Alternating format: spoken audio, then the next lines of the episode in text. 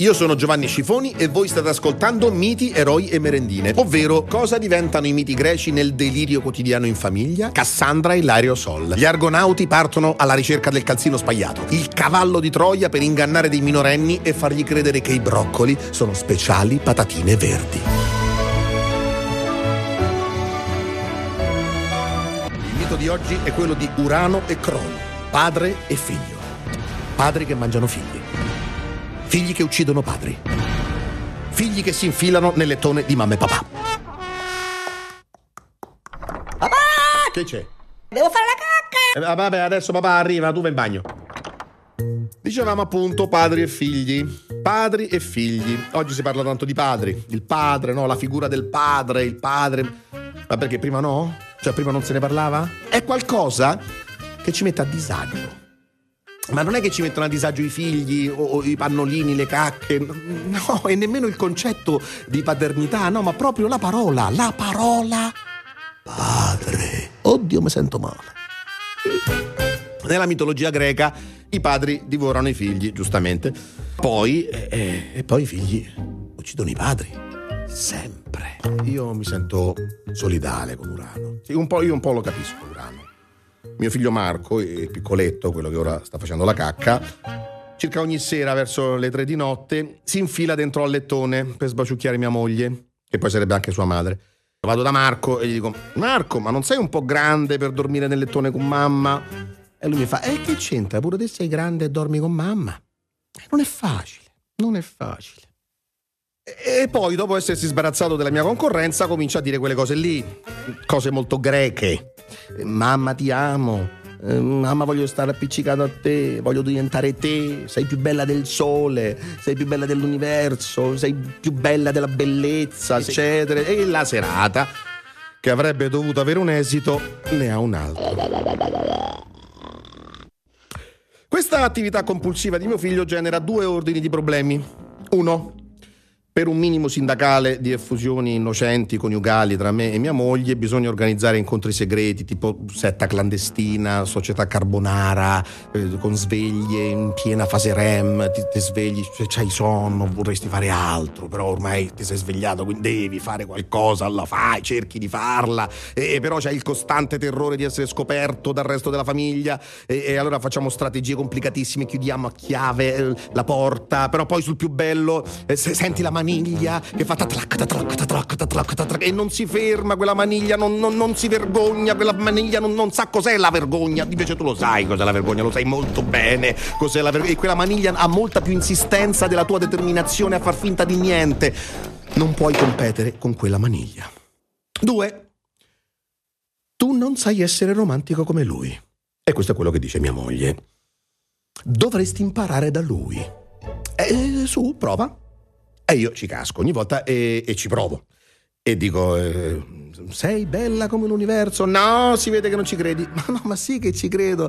No, no, sei finto. No, ma, ma amore, ma ci credo. Non ci credi come lui. Marco, fagli vedere a papà. E Marco arriva e dice la sua cosa, ma la dice normale, non è che la dice con un tono particolare. Dice, eh, mamma, sei bella come l'universo. E la verità è che è vero.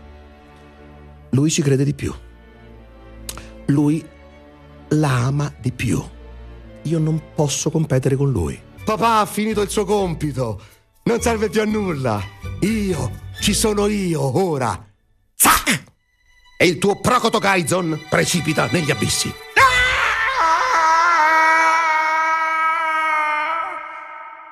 E allora ti accorgi che sei diventato Urano che non è più il tuo tempo, è il tempo di tuo figlio, Crono, il tempo, è il tempo del tempo. Prima di tuo figlio sembrava che il tempo non ci fosse.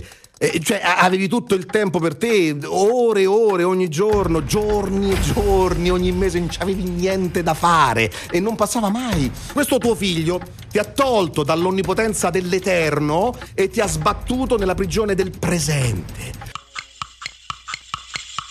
Dedalo e Icaro. Dai leale a tuo figlio e quello si schianta al suolo. Allora meglio non dargliele? Dedalo e Icaro, Icaro il figlio, Dedalo il papà, che è un uomo geniale, laborioso, pieno di idee. È quello che costruisce il labirinto di Creta per il perfido re Minosse. Tu e tuo figlio Icaro, dentro al labirinto. Basta, mi avete scocciato. E Dedalo è tranquillo, dice l'ho costruito io, ti pare che non so uscire? E invece no. E Dedalo fa la stessa faccia che ha fatto Zuckerberg quando si è accorto che il figlio si metteva gli auto-like ai propri post. Dedalo pensa, e c'ha ragione, che l'unico modo per salvarsi sia il cielo. E si mette a costruire, è mica una roba da poco. No, due paia di ali, con penne d'uccello tenute insieme dalla cera. Icaro cerca di dargli una mano e il padre dice fermo, faccio io. E poi tan tan, le monta sulla schiena non solo la sua, su quella del figlio. Adesso puoi spiccare il volo insieme a me. E volano in alto, padre e figlio, sopra il labirinto, sopra gli incasinamenti mentali, sopra quel problema irrisolvibile, ingarbugliato. La strada era il cielo. Bisognava alzare lo sguardo, c'aveva ragione papà. Dio che meraviglia! È quell'età magica in cui tu dici una cosa a tuo figlio e lui ti dice grazie papà. È quell'età in cui tutto quello che sa gliel'hai insegnato tu. E tu sei il sapiente, tu sei Wikipedia. Papà sa tutto, papà può insegnarmi tutto. Ci siete solo voi al mondo, solo, solo voi due, tu e tuo figlio. Lasci il sellino della bicicletta e lui va. Vai, pedala, non ti fermare, non ti devi fermare, pedala, pedala! E lui va e tu gli corri dietro, volate, volate insieme e tu gli dici altre cose. Devi stare attento, Icaro, non devi volare troppo basso perché l'umidità appesantisce le ali. Non devi volare troppo alto perché il sole squaglia la cera. E lui fino a una certa ti ascolterà perché è tuo figlio, è tuo. Fino a una certa. Fino a una certa è quell'età incantevole in cui è abbastanza grande per volare ma abbastanza piccolo per considerarti un dio. Un'età che dura poco, pochissimo, pochissimo. Termina in un giorno preciso. Ci sono i muscoli, i peli, il sudore, c'è il sangue, c'è da spaccare il mondo, c'è da mangiare il cielo, c'è da allungare la mano e prendere il sole che sta là, eccolo. Oh mio Dio! E, e, tu glielo ripeti, Icaro, puoi volare ma non esagerare, né troppo alto né troppo basso. Una cosa media, Icaro. E ti esce la cosa più squallida che ti poteva uscire, la meno convincente, ma una cosa media, con, con questa vocetta moscia. Ma perché dovrebbe ascoltarti? Ma, ma tu ti ascolteresti? Ma no che non ti ascolteresti, no? Tu ti diresti esattamente quello che ti dice ora tuo figlio. Ah papà, a canna, sei proprio cringe. E Icaro si slancia verso l'alto, fa due volteggi carpiati, sale ancora più in alto. Il sole sole, eccolo, finalmente guarda quanto è bello il sole, il sole squaglia la cera Icaro, boom! Ie fevaglia, e che, e xene sei, porca zozza, è cominciata l'adolescenza! L'adolescenza ha questa caratteristica. Tuo figlio arriva ai 13 anni, si mette a fare cose spiacevoli e dici, porca miseria, ci siamo, questa è l'adolescenza. Poi passano sei mesi e dici, no, porca miseria, questa è l'adolescenza. Poi passano altri sei mesi e dici, no, porca miseria, questa è l'adolescenza. Poi altri sei mesi, no, porca miseria, questa è l'adolescenza. E avanti così, sempre peggio, di semestre in semestre. L'adolescenza ha quest'altra caratteristica, puzza. Gli adolescenti puzzano, mentre i bambini profumano. Annusare la testa dei bambini è una droga, meglio della droga. Lo l'odore del cucciolo è una droga più potente della cocaina. È vero, è così. Il tredicenne puzza, ma puzza proprio tanto. Sono un, una specie mutante. Si buttano a letto depressi, assumono sostanze assurde, roba apparentemente legale, apparentemente cibo, tipo spuntini a mezzanotte sdraiati in posizioni assurde, con le gambe in bagno, la testa in cucina, il sedere in terrazzo, il resto del corpo nell'armadio. Si lanciano in considerazioni sul mondo che chiaramente contraddicono 300.000 anni di evoluzione dei circuiti neuronali del cervello umano. Cioè, ci pensi, no? I film vecchi sono bianco e nero, no? Però praticamente c'è le persone, gli attori, le cose vere erano tutte a colori, no? Cioè quindi praticamente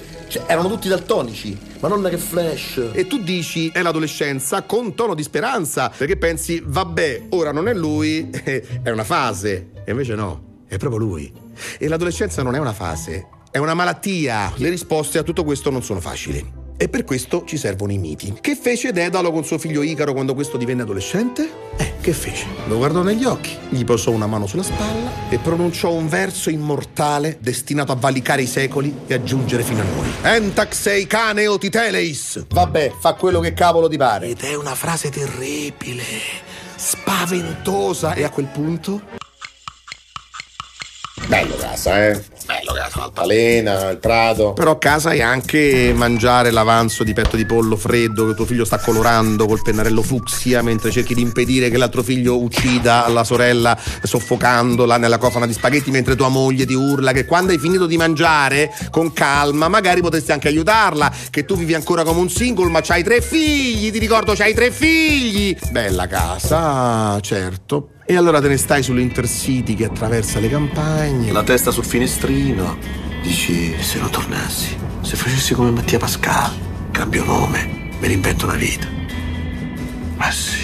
I giornali sono pieni di queste storie. Si chiama downshifting, che in italiano si dice semplicità volontaria. Manager al top che decidono di lasciare tutto per coltivare i propri interessi. Buongiorno Mario, come mai questa scelta? Ma non ne potevo più di stare sempre in ufficio, sempre a lavorare anche weekend. Ho detto ci devo dare un taglio, capisci? Adesso mi sveglio alle 11, mi faccio una nuotatina in piscina, poi un buon libro, pomeriggio tolgo qualche petalo marcio. Chi non vorrebbe essere Ulisse? Eh dai. Tu ti stai rilassando un attimo per sette anni in un letto d'ambrosia con una ninfa gnocca che ti fa i massaggi e ti arrivano sti scrupoli così. All'improvviso, tra! Oh, porca miseria, la testa fa brutti scherzi, eh. Che pensieri? Penelope e Telemaco. La moglie e il figlio. Non lo so, gli ho detto che tornavo, magari staranno in pensiero, poi un po' in fondo mi mancano quei due Itaca. Eh, non c'è niente da fare, sono proprio un sentimentalone.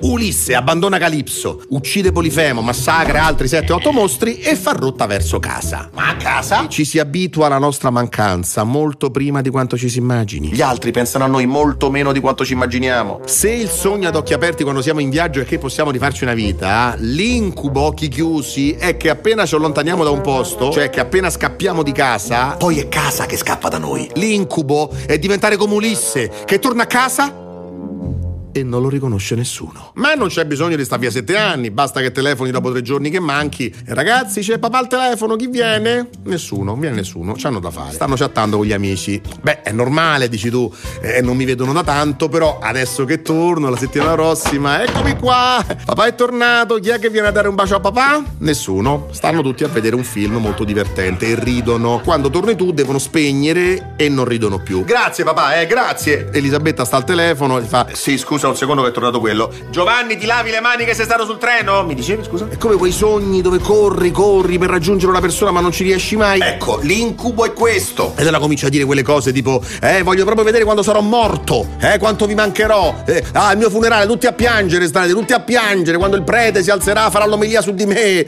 dirà cose pazzesche Non conoscevo personalmente Giovanni Schifoni. Si dice scifoni con la sc Vabbè, lo sbagliano in tanti Giovanni Schifoni era un bravo condomino. Ma no, ma che dice questo? Eh, Elisabetta, dillo tu chi ero Sì, Giovanni era un bravo condomino. Ma come? Ma io devo... Bravo condomino. Ma io ti ho amata Condomino. Ma io- Condomino. Condomino. Come ora che sei sulla Roma L'Aquila, con tutta la famiglia, state andando dalla zia Pina a Castelmadama, mm, ci andate tutte le domeniche, nessuno ci vuole andare, però ci deve andare per forza, perché che fai? Non ci vai dalla zia Pina a Castelmadama tutte le domeniche? E tutti urlano in macchina, Tommaso urla perché il telefonino non prende, Cecilia urla perché Marco gli ha appiccicato una gomma nei capelli, Marco urla perché vuole un'altra gomma, Elisabetta urla perché vuole un'altra vita. Vi fermate un attimo all'autogrill, perché chi deve comprare sigarette, chi deve vomitare, chi deve morire, E rimanete un attimo là nel parcheggio con i camionisti che stendono le mutande sul parabrezza. l'eco delle macchine che sfrecciano poco più là, quell'odore particolare, no? Né puzza né profumo, quella temperatura particolare, Né caldo né freddo. quell'aria che c'è agli autogrill. Solo gli autogrill riescono a essere così sospesi. Ecco. Gli autogrill sono falchi in stallo. Fra un attimo vi gettate in picchiata perché si risale in macchina, tutto ricomincia, le urla, le gomme, il telefonino, la zia Pina. E allora guardi Elisabetta, e lei guarda te, c'è un po' di vento, C'è sempre vento negli autogrill. c'è il vento delle ali. Sì, è perfetto. Eccolo, è lo stallo. E allora dice Elisabetta, restiamo qua, per sempre. E la zia Pina fra sette anni. Via.